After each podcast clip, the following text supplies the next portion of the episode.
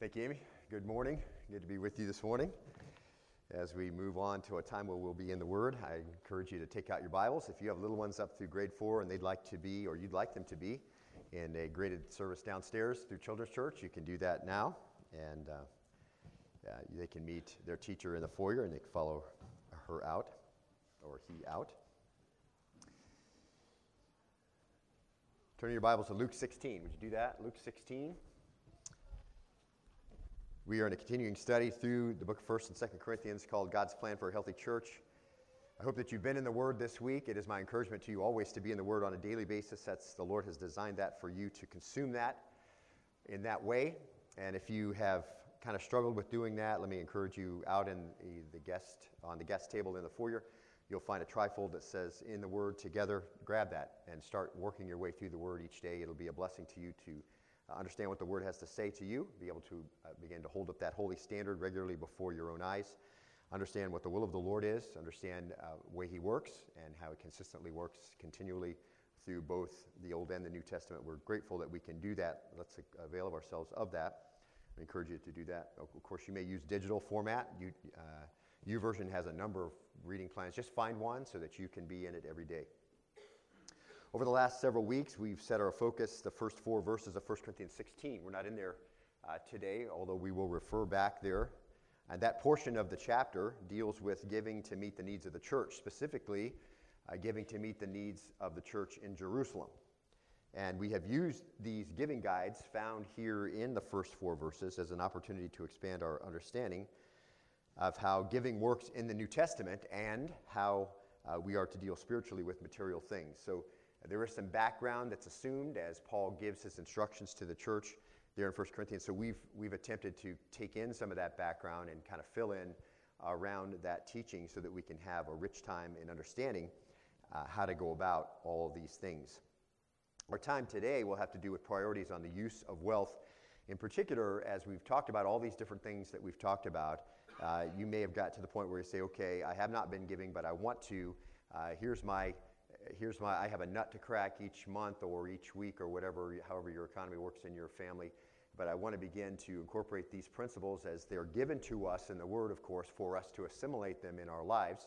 Uh, and not just there in a vacuum. As we see principles from the Word, it's to, uh, it's to begin to do them, of course.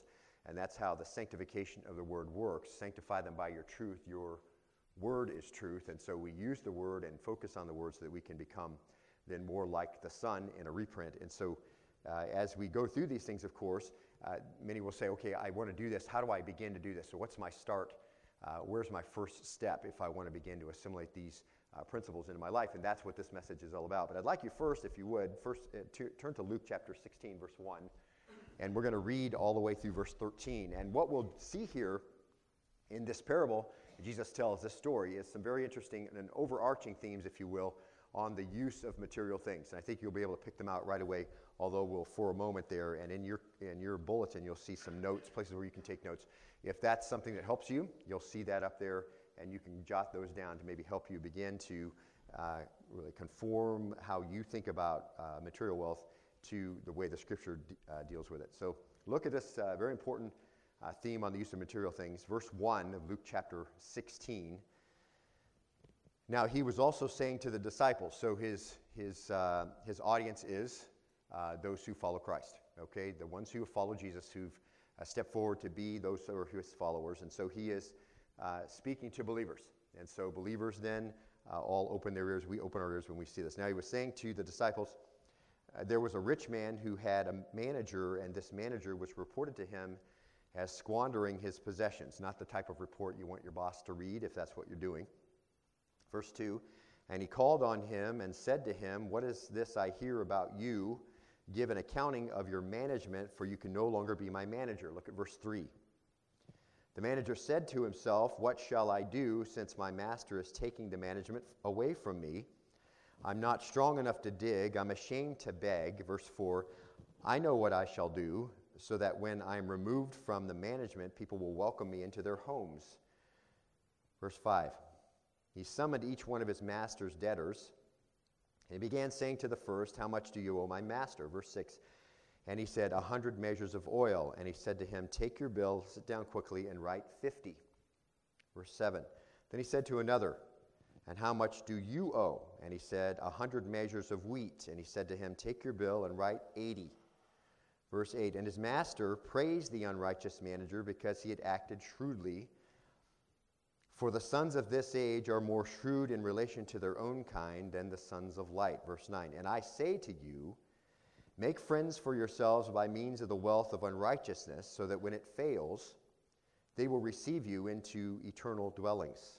Verse 10 He who is faithful in a very little thing is faithful also in much, and he who is unrighteous in a very little thing is unrighteous also in much. Verse 11 Therefore, if you've not been faithful in the use of unrighteous wealth, who will entrust true riches to you? Verse 12. And if you have not been faithful in the use of that which is another's, who will give you that which is your own? Verse 13. No servant can serve two masters, for either he will hate the one and love the other, or else he will be devoted to one and despise the other. You cannot serve God and wealth. Now let's stop right there. Some observations of the points Jesus took the time to make, of course. He uh, had his disciples with him. He could have taught on anything he wished to teach on. As we pointed out, Jesus teaches on the way we manage money much more than any other subject by a factor of two and or more. And so we, we see this uh, continuing theme as Jesus teaches about this. Now, I want to point out something to you. As you looked through there and you saw what the unrighteous manager did, well, the unrighteous manager was unrighteous, wasn't he? And so as he realized he was about to get canned, what did he start doing? Well, he started um, deducting everybody's bill. In his mind, he's thinking, okay, I'm going to get I'm going to get booted out of this management, this sweet job I've had, which I've dealt very poorly with, and so I'm going to I'm going to be gone. So I'm going to make some friends. And so Jesus is not endorsing anything that the unrighteous manager did at all. And when the owner comes, he didn't say that it was what he did was right. Obviously, the debts were deducted. It wasn't his, it wasn't his, uh, his responsibility to deduct it. The manager, uh, the owner just said, hey, that was pretty smart of you. I mean, you're about to get canned. I'm for sure going to can you now. And, uh, but you're going to, you, you've, you've laid some foundations so that you can be taken care of. That's the point, okay? So in your mind, as you think about this, realize that what he did wasn't right. But Jesus uses this story to make a heavenly point.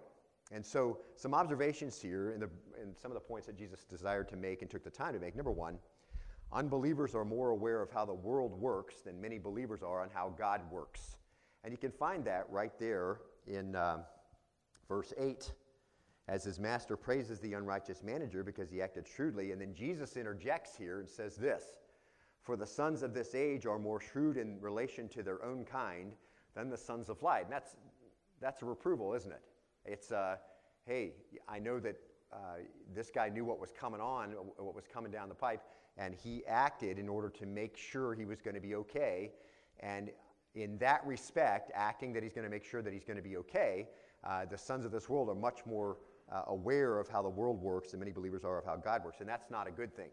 And so Jesus tells the, the story in order to correct those actions. And then verse 9 it says this And I say to you, make friends for yourselves by means of the wealth of, the, of unrighteousness, so that when it fails, they will receive you into eternal dwelling. So, number two, second point that I think that uh, Jesus wants to make, we're to use God's money in a way that will advance the kingdom. So, in just a general perspective, as we understand whatever it is we have, first of all, we don't want to fall into the same uh, boat as the ones Jesus is reproving here and saying, listen, those who are of God's kingdom are less aware of how God's kingdom works than the ones who are in the world are aware of how the world's kingdom works. So we don't want to fall into that category. But secondly, I think it's very clear with, with the parable that we're to use God's money in a way that will advance the kingdom, to see people come to Christ. That's the whole point. So when you use unrighteous wealth, it, when it fails, and when you're all done and it's all gone, there will be people, that's they, will receive you into eternal dwelling. So there will be people who come to faith because of your, your faithfulness with the way you used unrighteous wealth, and they will welcome you into the eternal home. So it's a very, that's a wonderful motivation to think about as you think about what you have. Number three, the wicked man in the parable, and catch this, beloved, provided for himself for a coming time of hardship. He saw what was coming. There was going to be an accounting. His, his, uh, the, the boss over him was saying, okay, we're going to figure out what you've done, and then I'm going to can you. All right, and I think that that leads right into point four, and this is the whole point of, again, a whole point of the parable. We're supposed to see a coming time of reckoning or accounting as well and be wise with the way we handle God's money. And we've seen that over and over again. So this is not a new point that we're going to make. But the, po- the, the point is, is this be, even the way the unrighteous manager was able to look ahead and say, hey, things are not looking good down the line. I'm going to make sure that uh, you know, I do the best I can. We are to look ahead to see that someday uh, the one who's over us will, get, will have us give account of what we had. Verse 10, uh, here's this general summation He who is faithful in a very little thing is faithful also in much, and he who is unrighteous in a very little thing is unrighteous also in much. So, point number five Jesus wanted to make was this if you're faithful, you're faithful. And so, that really, that observation and that point undercuts the idea that if I had more, I'd be faithful to give. So we can just get rid of that whole thought altogether. If I had more, I would give. That's not the issue, is it? The, issue is what do we do with the 20 bucks you have now? Okay? If you're faithful, you're faithful. So you can't say, if I had more, I'd be faithful to give, because Jesus says, listen, if you're not faithful in a little thing, you're not going to be faithful in much. Verse 11, therefore, if you have not been faithful in the use of unrighteous wealth, who will entrust true riches to you? So this is going to lead us into point six, and this is it. What are true riches? Obviously, not material wealth, because that's the other side. That's the unrighteous wealth. So it's something else besides material wealth, true riches. True riches of the kingdom, of course, I think is, are things like spiritual gifts. There are things like uh, spiritual fruit in, in life, uh, successful ministry, souls of people. These are true riches, right? People who rely on you for, for spiritual influence, um, spiritual leadership. These are all spiritual riches. And there are many things, you're probably thinking of few too that I'm not thinking of. But these are the things that he says are true riches. So if you're not faithful, and here's the deal a very sobering part of that last question from Jesus appears to say this God isn't going to entrust us with things that really matter if we haven't demonstrated the ability to handle wealth. So that's the test, if you will. The crucible about how we handle wealth uh, and what we're doing with a little bit is really the test, if you will, about how you're going to do with true riches. Or how you handle a little bit of wealth is really the test of how you'll handle a lot. And if you haven't, dis- if you haven't established a, steady pattern of handling it correctly, as we've seen uh, over the last four weeks, and I'm referring to these things, and, and uh, you know, I, I, assume that you've been with us. If you haven't, you can catch up online. But the fact of the matter is, God isn't going to entrust us with things that really matter if we haven't demonstrated the ability to handle money. In verse 12, if you have not been faithful in the use of that which is another's, and again, it just confirms for us what? That all material wealth belongs to God. Everything we have is on loan from Him. We've seen this over and over again. Again, Jesus just confirms this. If you are not uh, faithful in the use of that which is another's, which everything, all wealth belongs to God. Everything that, all the cattle on a thousand hills, all the wealth of every mine, everything, the earth and all its fullness, we've seen over and over again, everything belongs to the Lord. So it's not a big stretch to say if we have anything, whatever it is we have, that's on loan from Him. And so here's the deal all material wealth belongs to God, everything we have is on loan, and so it is a stewardship then from Him. And we've seen that over and over and over again. So, we know that it is God's desire to bless those that are His with what they need, and we've seen this over and over. It's assumed in the parable we just saw that you will have something, whether it's a little or a lot, and you're showing your faithfulness by how you handle it. It's clearly stated a bunch of other places that we've seen that it is God's desire to provide for what we need. That is so, that's the way we started the whole study, that perhaps you haven't realized yet that it is God's desire to bless those who are His. And I'm not talking about, you know, that you should be healthy and wealthy and all the prosperity things. I'm just saying that it is his faithful uh, desire to make sure that you're taken care of, to supply for their needs. My Lord will supply all your needs according to his riches and glory in Christ Jesus. All your needs. Right? This is not something you have to ask him for. This is something he's already said that he'll provide. You know, Matthew chapter 6 says, um, Seek ye first the kingdom of God and his righteousness, and all these things shall be added to you. And what was all the things? All the things that you need the clothing, the shelter, and, and the food, and all that stuff, okay, that the world longs for, you don't have to long for because your life is not made up of just those things. And so the idea here is this it's the Lord's desire. I think we can generally see that principle all through the scriptures to supply for the needs of his people, to provide for their future, provide this so they can abundantly share because those who are poor are on God's mind all the time. Those who have need are on God's mind all the time. And when we share, and make sure those things are taken care of, and give what we have, uh, you know, God is, God is pleased with those kinds of things. He's not against any of those, providing for the needs, providing for the future. He's the one who said he would do it. So he's not against any of that, okay? But the problem really comes when he gives to those who are his, as we see in Luke 16 13. He says this no servant can serve two masters. So when you receive whatever it is, understand that you're going to not be able to you're not going to be able to serve both. For either he will hate the one and love the other, or else he'll be devoted to the one and despise the other. You can't serve God and wealth. So we can just take away any of the clouds around that uh, perhaps you thought were around that passage. Listen, he's talking about God and he's talking about money. And he's being very clear about it. It says Jesus teaching his disciples, and we all have ears to hear. So, number eight, when he gives, whatever he gives, it's so that we can serve him with it and be faithful, not so that we can serve what he gives and make the provision the main thing. Got it?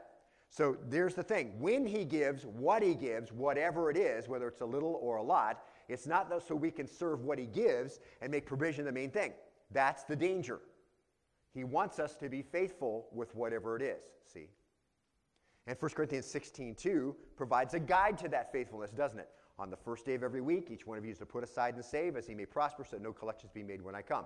And that just that sentence right there sums up so much of what we need to know in the background, which is what we're covering now, about how that happens. That's what faithfulness looks like. And there are dozens of other passages just like that. But this is the passage that prompted this real small, extended study on material things. So, how do I lay up treasure in heaven? That's how I do it. See? By being faithful in little, by laying aside, setting aside every week, each one of you put aside and save as he prospers. How do I serve the master and not the money? That's how you do it. You take a little bit each week and you set it aside as you may prosper in that in proportion, and then you give it. See, that's how I do it. How do I act faithfully in a little so that I can be trusted with much? That's how you do it. See, and there are many other places, but this is our focus now. How can I prove myself trustworthy of true riches so that he will give me true riches? That's how you do it, see? Because the crucible is how are you managing material things? Because however you manage material things is how you're going to manage a lot of material things. And if you do poorly in material things, the Lord's not rewarding you with true riches, okay? So a lot is said there as Jesus gives this uh, wonderful testimony, this wonderful parable. We can pull a lot of stuff out. So, as we saw before in a couple other messages ago, Am I selfish? We want to say no to that. Am I impulsive? We want to say no to that. This is the way we change our feelings about what we have and change our character. Am I lazy? No, I want to say no to that. I want to be able to work hard and do what I'm supposed to do. Am I undisciplined and willful because I just won't listen to any of this instruction? These are all reasons why you might not have enough, but you want to be able to say no to these things, see? Am I indulgent? Am I a schemer? Am I really in need of more? Am I robbing God? Am I disobedient in some other area of my life? And there are dozens of other things that we could say, but these are the ones we just summed up. Listen, you want to say no to those things so that you'll be able to say yes to 1 Timothy chapter 6. Everything we have comes from Him. I'll be content with just the basics. I've put away from myself the desire just to attain things. I'm not going to worry about the possible loss of what I have.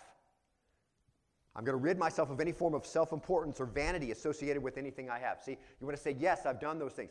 I want to I want to set my security and my hope on God and not on the things that I have. Yes, I want to say yes to that. See, I want to be generous and ready to share what He's given to us. You want to be able to say yes to that. You can see if you're being say, saying yes to that by how you've used what you've got this month. And that whatever we use, whatever the Lord has prospered us, whether great or little, lay up a good foundation for the future. See, 1 Timothy 6 just gives us a whole bunch of ways to say yes to the Lord about our feelings and about our attitudes and conform those into his character.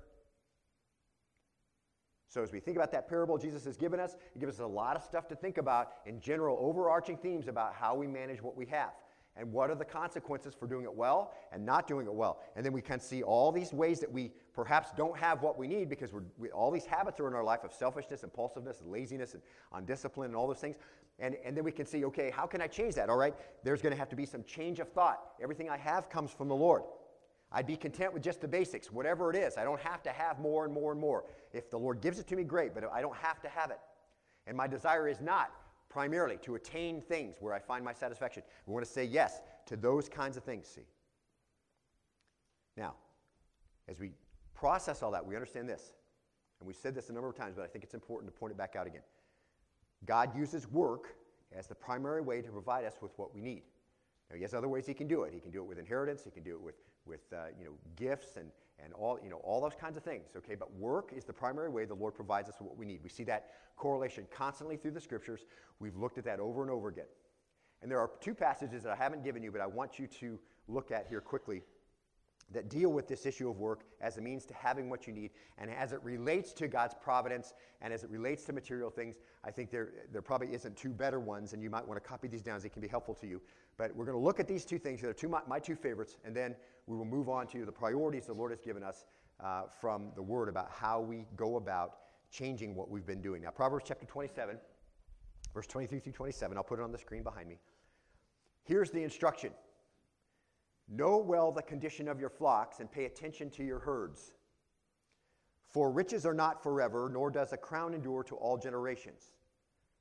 When the grass disappears and the new growth is seen, and the herbs of the mountains are gathered in, the lambs will be for your clothing, and the goats will bring the price of a field, and there will be goat's milk enough for your food, and for the food of your household, and sustenance for your maidens. So stop right there. Now, obviously, based on agrarian society, we're looking at the Old Testament and the way that that economy worked. But there are overarching principles here, are there not? It's easy to see those.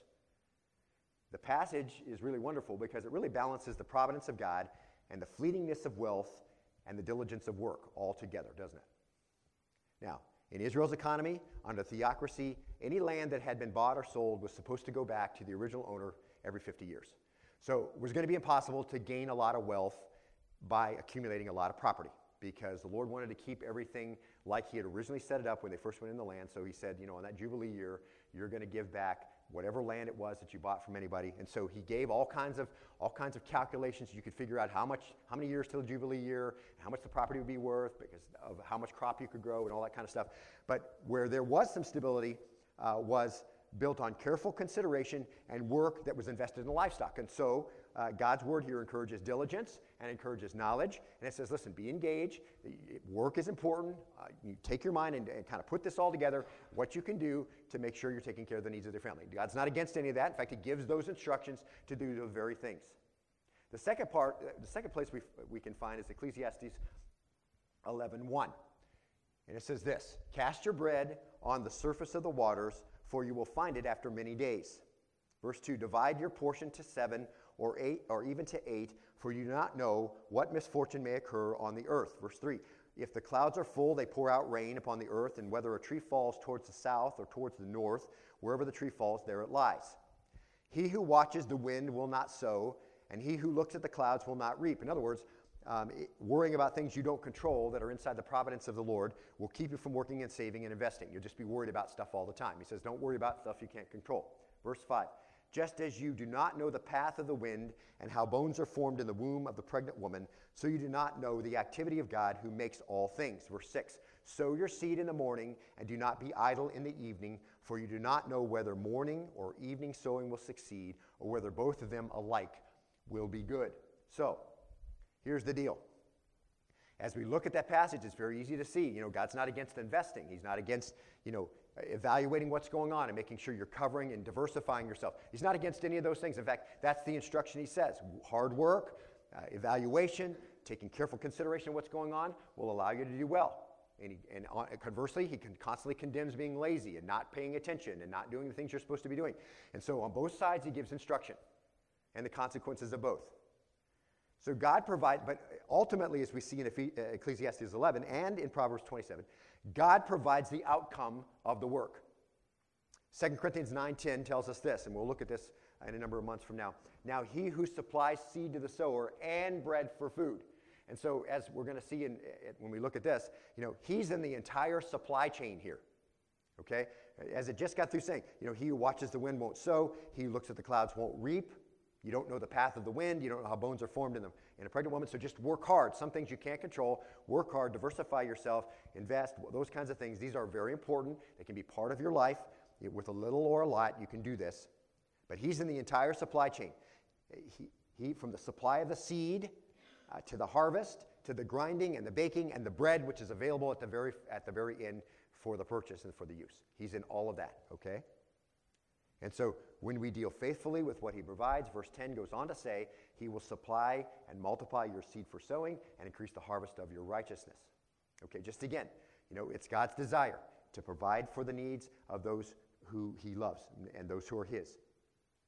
And, uh, you know, being generous with us and taking care of us and all those kinds of things. These are all part uh, of what he does for our use.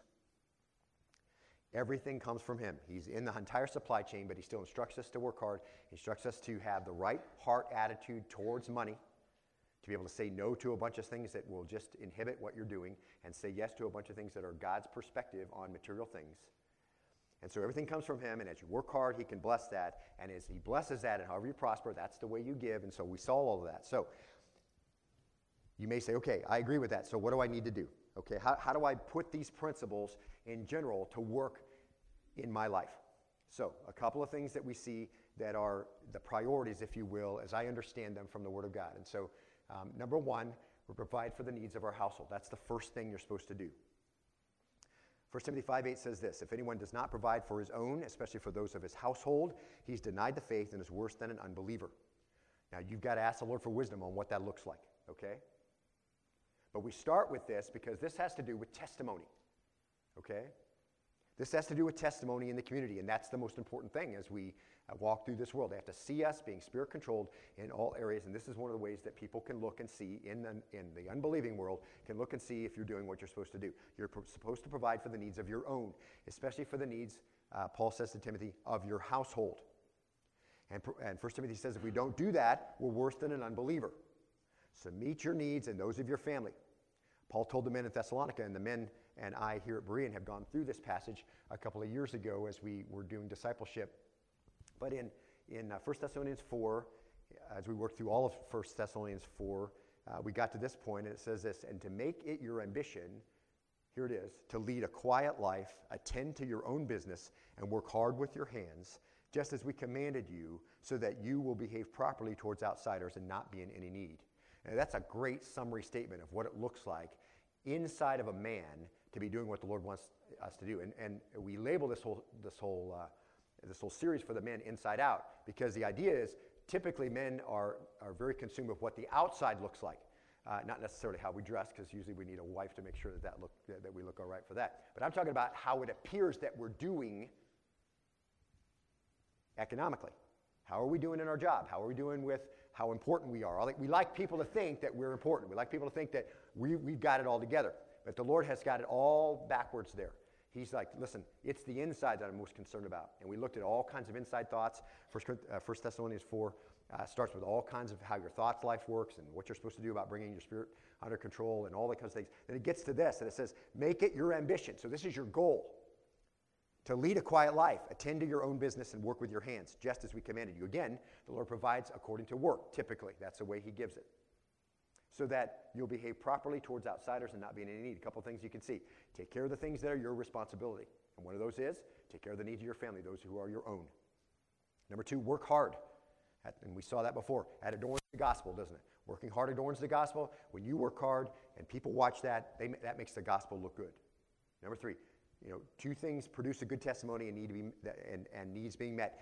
Meeting the needs of those of yours is high on the priority list. And of course, and here's the deal, beloved, you know, provide for the needs of your household. Defining what those needs are takes wisdom and consideration, okay? You're going to have to sit down and figure out what those needs are. Not relying on the culture to define that for you, okay? You don't be salted by the culture about what your needs are. You need to sit down as you understand the needs of your family you need to meet those needs, okay? And we'll, we'll, in just a few minutes, we'll give you some suggestions about how those, ne- when you're thinking about meeting needs, some things that probably need to be included in that thought process. Number two, so first thing, provide for the needs of your household. Priority number two, we're to use our money to pay what we owe. Again, a testimony issue, okay? You're to use your money to pay what you owe. If you owe anything, you're supposed to pay it. Turn with me. You can just uh, let Luke go. Turn to Romans chapter 13. Would you do that? And those of you who have been with us for years, you've been through this with us, but we'll just go through it very uh, quickly. Romans chapter 13, uh, verse 1, if you would look there with me. I just have verse 8 up there because it's the one I want to use to illustrate uh, the point. But look at Romans chapter 13, verse 1. A very important passage. And this is, you maybe should write this in your margin here as we were in 1 Corinthians 16, because this has to do with priority. Now, I'm going to read the whole section here. Some of it doesn't apply to us right now, although every time we read the Word of God, uh, it is sanctifying in nature, isn't it? And so we, I don't know where you are and what's going on in your life, so I just try to make sure it's in context and you get the benefit, as I do, of reading the whole thing. Every person is to be in subjection to the governing authorities. There's no authority except from God, and those which exist are established by God. So, very straightforward statement. Verse 2 Therefore, Whoever resists authority has opposed the ordinance of God, and they who have opposed will receive condemnation upon themselves. For rulers are not a cause of fear for good behavior, but for evil. Do you want to have no fear of authority? Do what is good, and you'll have praise from the same. Verse 4 For it is a minister of God for you for good. But if you do what is evil, be afraid, for it does not bear the sword for nothing. For it is a minister of God, an avenger who brings wrath on the one who practices evil. Verse 5 Therefore, it's necessary to be in subjection, not only because of wrath, or not only because you're afraid of the punishment, but for also, here we go, conscience sake. So, for your testimony, for your understanding of God's law as it works out its way out in your life. So, we're moving to conscience sake. And then verse 6 says this For because of this, you also pay taxes, for rulers are servants of God, devoting themselves to this very thing. Verse 7 Render to all what is due to them, tax to whom tax custom to whom custom, fear to whom fear, honor to whom honor. Owe nothing to anyone except to love one another, for he who loves his neighbor has fulfilled the law. Let's stop right there and let's pull out some important points for us. Again, part of our testimony for conscience sake, because the world is watching, because this is important for people to see that you bring yourself into subjection in these areas. So, taxes, fees, we're to pay them. Um, if something is on an installment or a payment plan you've signed up to do, we're to do that as we've agreed to do it. And, and that's the whole point of owe nothing to anyone. That just means this nothing outstanding, nothing overdue. Don't let back payments accrue. Pay it on time, if you will. Pay it off. That's the best way, I think, to look at it. Pay it off. Pay it. And continue to pay it as you've, as you've determined to pay it. And then it says this it says, um, don't owe anything to anyone except to love one another. In other words, you'll never pay that off. You're going to continue to pay on that. But work hard to pay everything else, just like you've said that you're going to do. Um, nothing's overdue. The Bible doesn't forbid debt. And again, we've said this over and over again because there are a number of studies out to say, you know, the Bible forbids debt. The Bible doesn't forbid debt. Uh, and just to firm that up in your mind, it gives thousands of rules concerning the borrower, and some are right here. Pay what you owe when you owe it on time, as you're supposed to for your testimony's sake. And then it gives lots of rules for the lender. And I'll just give you a couple of illustrations for that because a number of you have asked me this. Exodus 22, 25. You're going to see a number of a number of interactions going on here and some parameters for the borrower and for the lender. Okay? Exodus 22, 25. If you lend money to my people, to the poor among you, you're not to act as a creditor to him. You shall not charge him interest. So, as God's people are instructed about borrowing and lending, what does it say there? If you're a lender, what are you not supposed to do? You're not supposed to charge interest. And I've said this before hundreds of times to the church over the years. I kind of wonder what the church would be like if we had people who had means who were willing to do this. That'd be great, wouldn't it? Because the church would be able to do so much more uh, than it's able to do right now. So, you know, here's the deal. If you lend money to my people, to the poor among you, you're not to act as creditor to him. You should not charge him interest. How about Leviticus 25, 35? Here's what it says.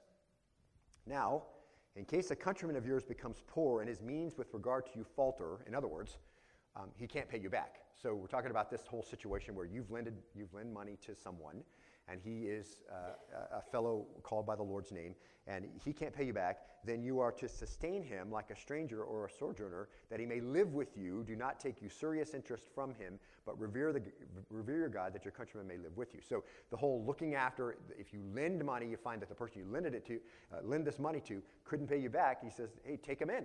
Make sure they're taken care of. It's our responsibility. If you have a lot, there's a lot re- required. Nehemiah 5 7. Now, here's people who have come back from captivity, and they are living back in the land, and they're falling into the same types of uh, bad behavior. And Nehemiah is, is watching this, and he says this He says, I consulted with myself and contended with the nobles and the rulers and said to them, You're exacting usury from your brother. In other words, uh, there's a bunch of poor in the land, and there's some rulers in the land. They're all back from, from captivity, and the poor can't do what they need to do. They need some capital to get going. They need some cattle. They need whatever it is. And they're, the rich are loaning, and then they're charging interest. And he says, Listen, this, this does not please the Lord. You're, you're, you're exacting interest from each other. Therefore, I held a great assembly against him. So he had a big meeting and said, Listen, you're, you're doing exactly what you did before. Don't do it. How about Psalm 15:5? If you want to live where the Lord is able to bless, and that's whole uh, Psalm 15 is like that, he, he does not put out his money at interest. There's a bunch of there's a bunch of character traits there. If you want the Lord to bless you, uh, these things will be there. You don't gossip, you don't backbite, you don't. Um, uh, there's a bunch of stuff that you're, that's, that's part of that. But the bottom line comes to this He doesn't put out his money at interest, nor does he take a bribe against the innocent. He who does these things will never be shaken. Now, here's the deal you don't put out your money at interest. I mean, it doesn't mean you don't put out your money to help somebody. It just means you don't charge somebody interest if they're a brother. Now, Psalm 37 21. The wicked borrows and doesn't pay back. So here's the other side. So you're a receiver of, of, of uh, money as, as you're borrowing it and you don't pay it back. The Lord just puts you in the category of wicked. If you borrow and you don't pay it back, you're wicked. Again, it is a testimony issue, just like we saw in Romans chapter 13. But the righteous, it says, is gracious and gives. So if it's in your power to give it and make sure you take the, care of the need, go ahead and do it. Deuteronomy 23 19. Just a few more. I love this kind of stuff, so I hope it's, I hope it's uh, encouraging to you. You shall not charge interest to your countrymen. Again, over and over again. Be- why? Because the, the accumulation of wealth is such, uh, it, it just works its way in, doesn't it? It's just, if I, however I can do it, I'm going to do it. And however I can bring it in, I'm going to bring it in. It's just very insidious that way, isn't it? It's, it's the way the culture tries to condition us. And the Lord just over and over again says, hey, listen, this is how it's supposed to look. You shall not charge interest to your countrymen, interest on money on food or anything that may be loaned at interest. It just takes it a big swath. Listen, whatever it is they're borrowing from you, don't charge them interest. Verse 20, you may charge interest to a foreigner. So this is talking about those who are called by the Lord's name. So those who are the Lord's, you're not to charge interest. But if it's someone who's a foreigner, not a believer, uh, they're coming in, you're, you're, you're loaning to them, you can charge interest. But to your countrymen, you shall not charge interest, so that the Lord your God may bless you in all that you've undertaken in the land which you are about to enter to possess, which, by the way, he gave them. Right? And that's what they're supposed to remember all the time. You got a house you didn't build, you got fields you didn't plant, you got vineyards that you didn't that you didn't tend, and you got the benefit of all that. So when you're there, make sure that you don't begin to be selfish towards those who are called by God's name. Because we don't have anything except that the Lord has given it to us, whatever it is, small or great, because all of it belongs to the Lord. Deuteronomy 24:10. When you make your neighbor a loan of any sort, you shall not enter into his house to take his pledge. So there's some collateral involved. So you're not supposed to go into his house to take it. You shall remain outside, and the man to whom you make the loan shall bring the pledge to you. If he is a poor man, you shall not sleep with his pledge. In other words, you don't keep it at your house if he needs it. If it's collateral for the loan and he needs it, uh, when the sun goes down, you shall surely return the pledge to him, that he may sleep in his cloak and bless you, and it will be righteousness for you before the Lord your God. Who's watching all of this? The Lord is. Who's the one that rewards righteous behavior? The Lord does. Does he miss any of it? He doesn't. See? He doesn't miss any of it. He gives instructions, he expects us to follow them, and he blesses those who do. The wicked borrows and doesn't pay back. The Lord knows who that is. And they receive the, the just reward for being that way. But the righteous is gracious and gives. And we're going to see, we've seen, and we'll see some more, all kinds of blessings connected to those who are open handed. See? And if you think, okay, well, this is just the Old Testament, well, we see the same principles in the New. Give to him who asks of you, and do not turn away from him who wants to borrow from you. Can we, can we lend? Sure. Can we borrow? Yeah. Absolutely. Luke 6:34. If you lend to those from whom you expect to receive, what credit is that to you? In other words, so don't just limit the ones you loan your stuff to or your money or whatever to the ones you know you, who can pay you back. Okay, so it really opens it up to being much more generous. Even sinners lend to sinners in order to receive back the same amount. In other words, I mean, each, even those who don't believe take care of their own. But for you, you're supposed to take care of those who can't pay. See? See, the Bible doesn't forbid debt. Because here's the deal, beloved it wouldn't forbid debt in one hand and then give rules for righteous borrowing and lending on the other. Okay? Because the Bible doesn't conflict itself that way. So, back to what we just got through saying, paying your bills on time. So maybe you have a mortgage debt, and maybe it's an automobile that you needed. Uh, whatever it is, according to Romans 13, as we saw, and in many other places, you're to pay it on time as part of your testimony. That is what the Lord instructs us to do, see? And it is a priority for the use of what you have. Giving, you know, in some certain amount uh, to take care of the needs of the church is not supposed to come before you taking care of your testimony. Do you understand? Now, there's ways that you can incorporate those together. But the fact of the matter is that this testimony issue is the most important thing. And the Lord's not pleased with whatever you give if you're not taking care of the needs of your family and you're not paying what you owe on time, because those are testimony things to the watching world. And those come first, see? You understand? And once again, now as we think about debt, okay, whether or not you should incur debt can be governed by the questions I gave you before. What's the motivation for what you're doing with your money, okay? So whether you should incur debt may be based on those questions and whether you can answer no and yes to the appropriate ones. And also understand that, you know what, the, somebody, somebody that you know who's a believer may have the ability to meet the need that you have without you going into debt, see? And you can make that need known. And we do here, and I'm very grateful for that. And, and lots of needs get met, get met. So general principles, okay? Not picking out something that I think we're not doing. It's just general principles. So whether or not you should incur debt then has to, you have to ask some questions about what your goals are in your life and how you're managing what you have. And if you're being faithful with a little. And that will help you identify what your real need is and your motivation as it relates to God's wisdom for material wealth and dealing spiritually with material things. But this is just simply saying this pay what you owe as you owe it. So, already established debt, it's your responsibility to pay that as you said you would. And, and, and you know, you may find, and early on, I think as we begin to think about handling material things in a, in a spiritual manner, you may find that as you look at yourself, that there's a lot of debt.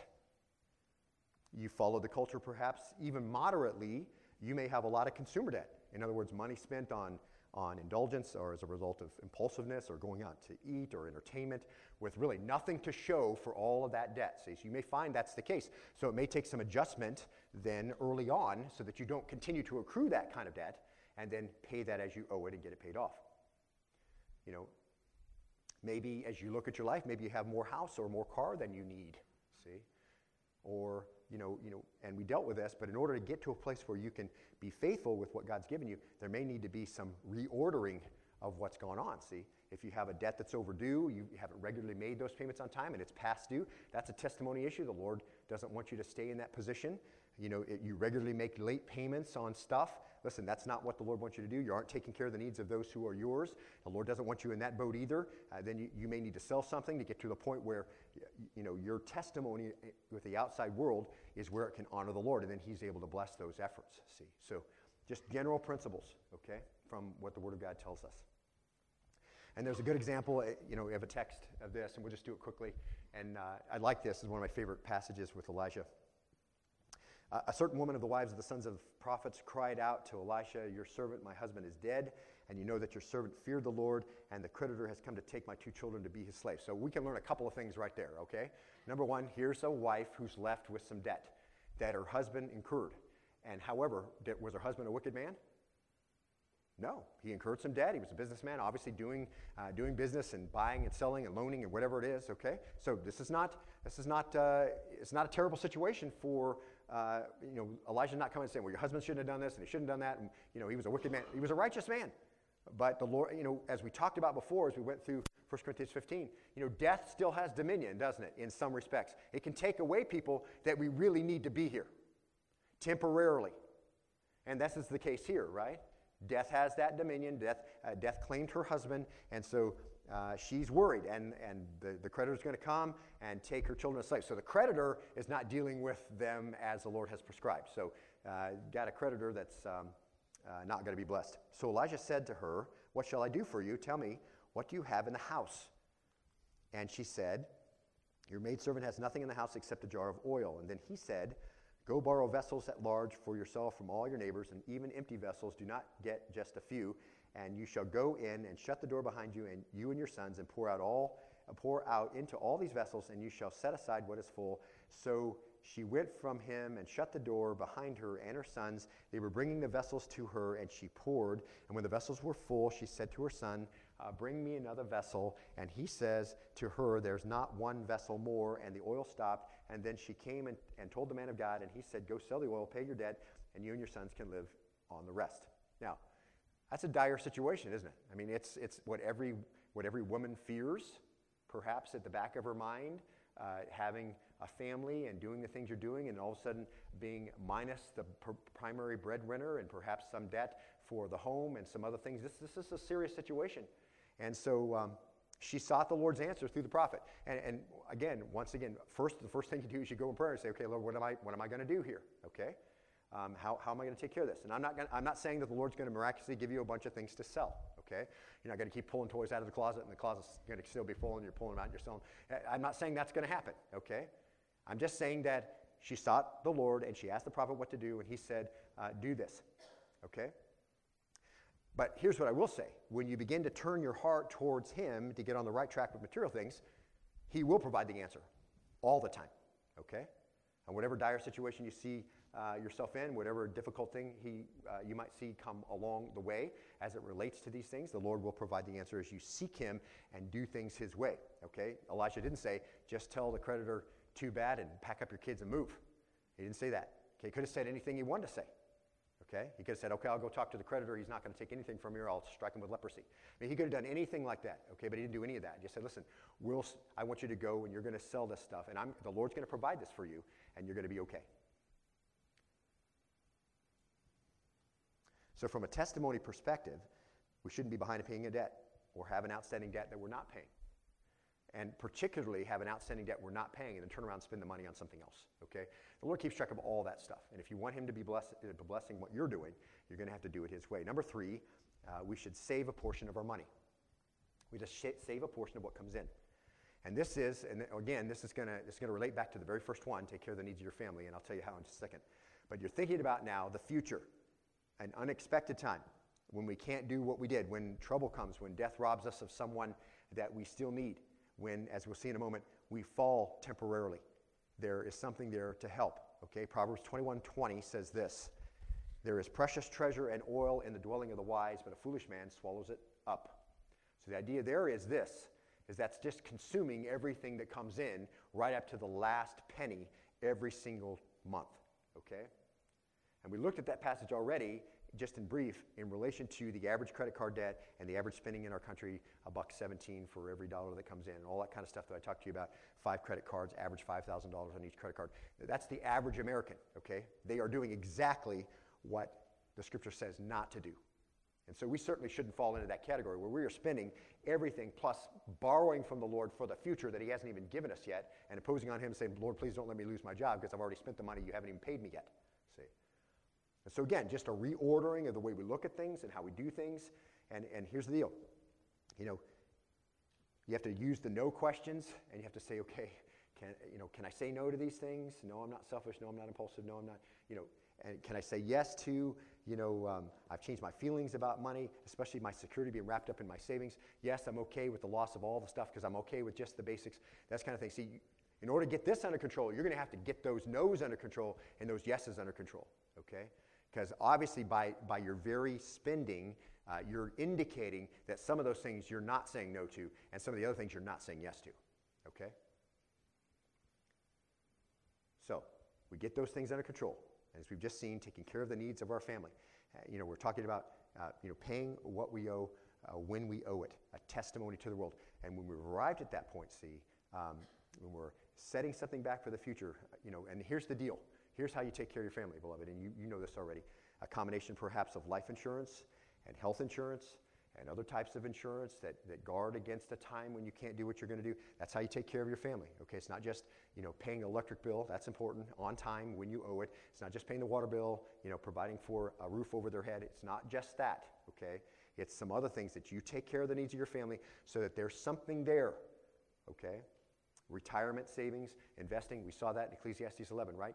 Casting your bread on the water, it's going to return to you. You know, pick out some things to invest in. You don't know whether the, the morning one's going to be good or the evening one's going to be good. These are things that you do. See, and you can only do those things if you're not consuming every single cent that's coming in for every single month. See. So we're doing that. We've said the no's. We're saying the yeses. We're setting something back for the future. And, uh, you know, we saw that. And so as we do all that, we're remembering that um, all of what we have belongs to God, and a certain amount is not supposed to be spent on us at all. Okay, so understand that as you're saving some, you realize it's not all uh, you know, disposable income. And we do that remembering, you know, that our security, even in the midst of our responsibility, is from the Lord. You know, and, and so as we understand that, I, there's a passage that has to do with, uh, with this. And I'd like you to look. I hope it'll be a blessing to you. And we're going to wrap up here in just a second. So look at Psalm 37 quickly, verse 16, starting verse 16. It has um, a marvelous idea about kind of wrapping this all together um, and kind of putting it in perspective, whether it's a little or a lot the Lord's blessed you with, and whatever it is, kind of how the Lord's providence works over all these things. But here in Proverbs, Psalm chapter 37, verse 16, it says this. It says, uh, Better is the little of the righteous than the abundance of many wicked. And so, again, that's just saying the yes question, isn't it? That's saying yes to, hey, I'm okay with just the basics. I'm okay with that. I'm okay with, uh, I'm, not, I'm not worried about the loss of everything. You know, I'm okay because the Lord's going to take care of my needs, whatever they are, according to his riches and glory in Christ Jesus. So, better is the little of the righteous than the abundance of many wicked. Um, verse 17, for the arms of the wicked will be broken, but the Lord, what does he do? What's it say? He sustains the righteous. The wicked will get their just reward, but the Lord what? What does he do with the righteous? He sustains. You should be looking at your copy of God's word. Verse 18 The Lord knows the days of the blameless, and their inheritance will be forever. He knows the days of the blameless. Are you blameless in Christ? You are. Does he know your days? He does. Verse 19 They will not be ashamed in the time of evil. Even in the days of famine, they'll have abundance. The Lord takes care of those who are his, doesn't he? And he knows how to do that, doesn't he? Verse 20, but the wicked will perish, and the enemies of the Lord will be like the glory of the pastures. They vanish. Like smoke, they vanish away. Verse 21, the wicked borrows and does not pay back, but the righteous is gracious and gives. For those blessed by him will inherit the land, but those cursed by him will be cut off. Verse 23, the steps of a man are established by the Lord, and he delights in his way. But when he falls, He'll not be hurled headlong. Were you going to have some difficult times perhaps if the Lord is guiding you? Yeah, sure. You may be going through that right now. Not because you're saying, uh, you're saying yes to the no questions or no to the yes questions, just because it's, it's a difficult time. The Lord's perhaps getting your attention or uh, bringing you back to a close prayer life or just wants to make a heavenly point or all the other options that may be out there. I don't even pretend to know the combinations. But yes, you may be going through a difficult time.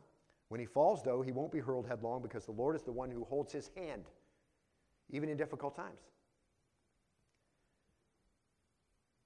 And then David says this I've been young and now I am old, yet I have not seen the righteous forsaken or his descendants begging bread. All day long he is gracious and lends, and his descendants are a blessing. Isn't that great? Just kind of underline that in your Bible. I've been young and now I'm old, and I've never seen the righteous forsaken or his descendants begging bread. Is there benefit to doing these that types of things, walking eh, with the Lord in, in the way that you manage your material wealth?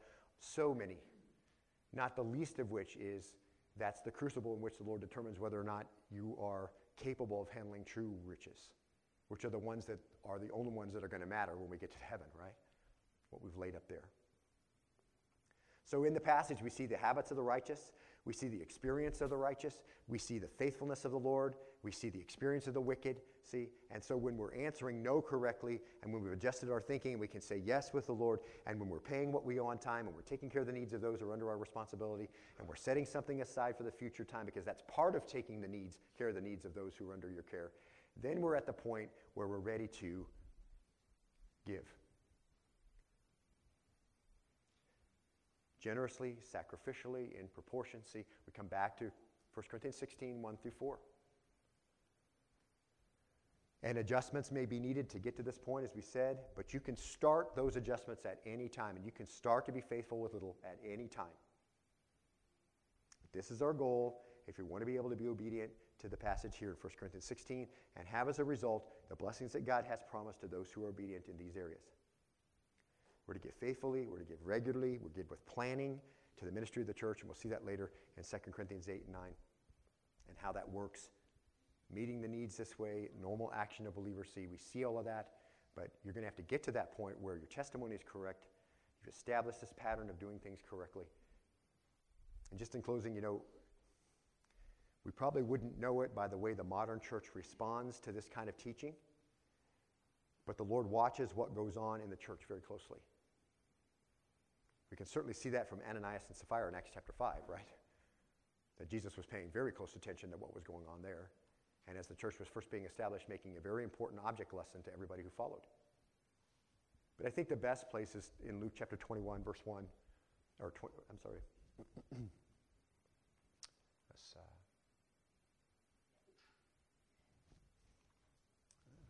sorry, guys. Let's see. There we go.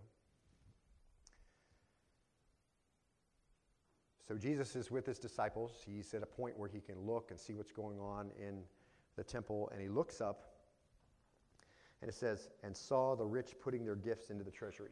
So there's a lot of people who have uh, are well heeled and have enough, and they are giving. Verse 2 And he saw a poor widow putting in two small copper coins. Verse 3 And he said, Truly I say to you, this poor widow put in more than all of them. Verse 4 For they all out of their surplus put into the offering, but she out of her poverty put in all that she had to live on. And, and the way that's expressed is all that her living had brought in. So, in other words, uh, she had prospered a certain amount and she gave it all. So, Jesus is watching. I think he still watches. I, I don't think that that's any change now. I think if he was watching early in the church with Ananias and Sapphira, I think if he was uh, telling us in Luke 21, Jesus was watching what was going on in the temple. I don't think it's any change uh, as we think about that. But I think it's interesting that Jesus is watching what's being done here. And, um, and what we don't have is Jesus saying this well, that was really irresponsible of her. Right? Doesn't say that, does he? Well, what's she going to do now? She's put in all that her living has brought in. Doesn't say that.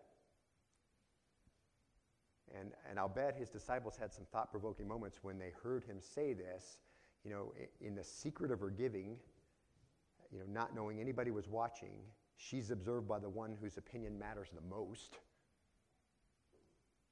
And at that moment, unbeknownst to her, her deed was put on display for the church to see for the next 2,000 years. He watched closely, he saw what she did, he told exactly what the situation was concerning what she'd brought in and what she'd given, and then he put it on display. And let me ask you a question as you think about that, okay? Because I would bet that everybody in here has a greater income than two copper coins as they prosper. Was she any less secure after the offering than she was before the offering? Was she? No.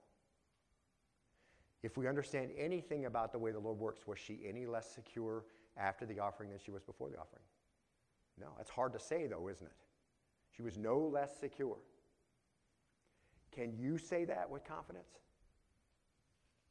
Where, where does your security lie? Because there's so much we could pull out of this passage we don't have time for. It. But the bottom line is this you know, she could look to God's promises just like everyone else, right? Proverbs 11, 24, 25. There's one who scatters and yet increases all the more. And there is one who withholds what's justly due, and yet that results only in want. The generous man will be prosperous, and he who waters will himself be watered. Was that her promise? Of course. Was she any less secure after the offering? No. She obviously understood Acts 20, 35. Remember the words of the Lord Jesus that he himself said, it's more blessed to give than to receive. And Luke 6, 38, give and it'll be given to you. They'll pour into your lap good measure, pressed down, shaken together, running over. For by your standard of measure, it'll be measured to you in return. And she used a pretty large measuring cup, didn't she? Everything. So I think you can see that this is a very important part of our lives, a part of our worship, a part of our obedience, isn't it? It's just not a peripheral thing. We'd like it to be a peripheral thing. We'd like nobody to even talk about it. I mean, that's where we'd be most comfortable, especially that last passage. That's super uncomfortable, isn't it? I mean, I'll admit to you, it's uncomfortable to me too. It's, I'm glad it's there. I have to wrestle with it. It's in Mark 2. I mean, you can read it in two different places. So you just read through there, just like, wow, and she's no less secure when she got done than she was when she started.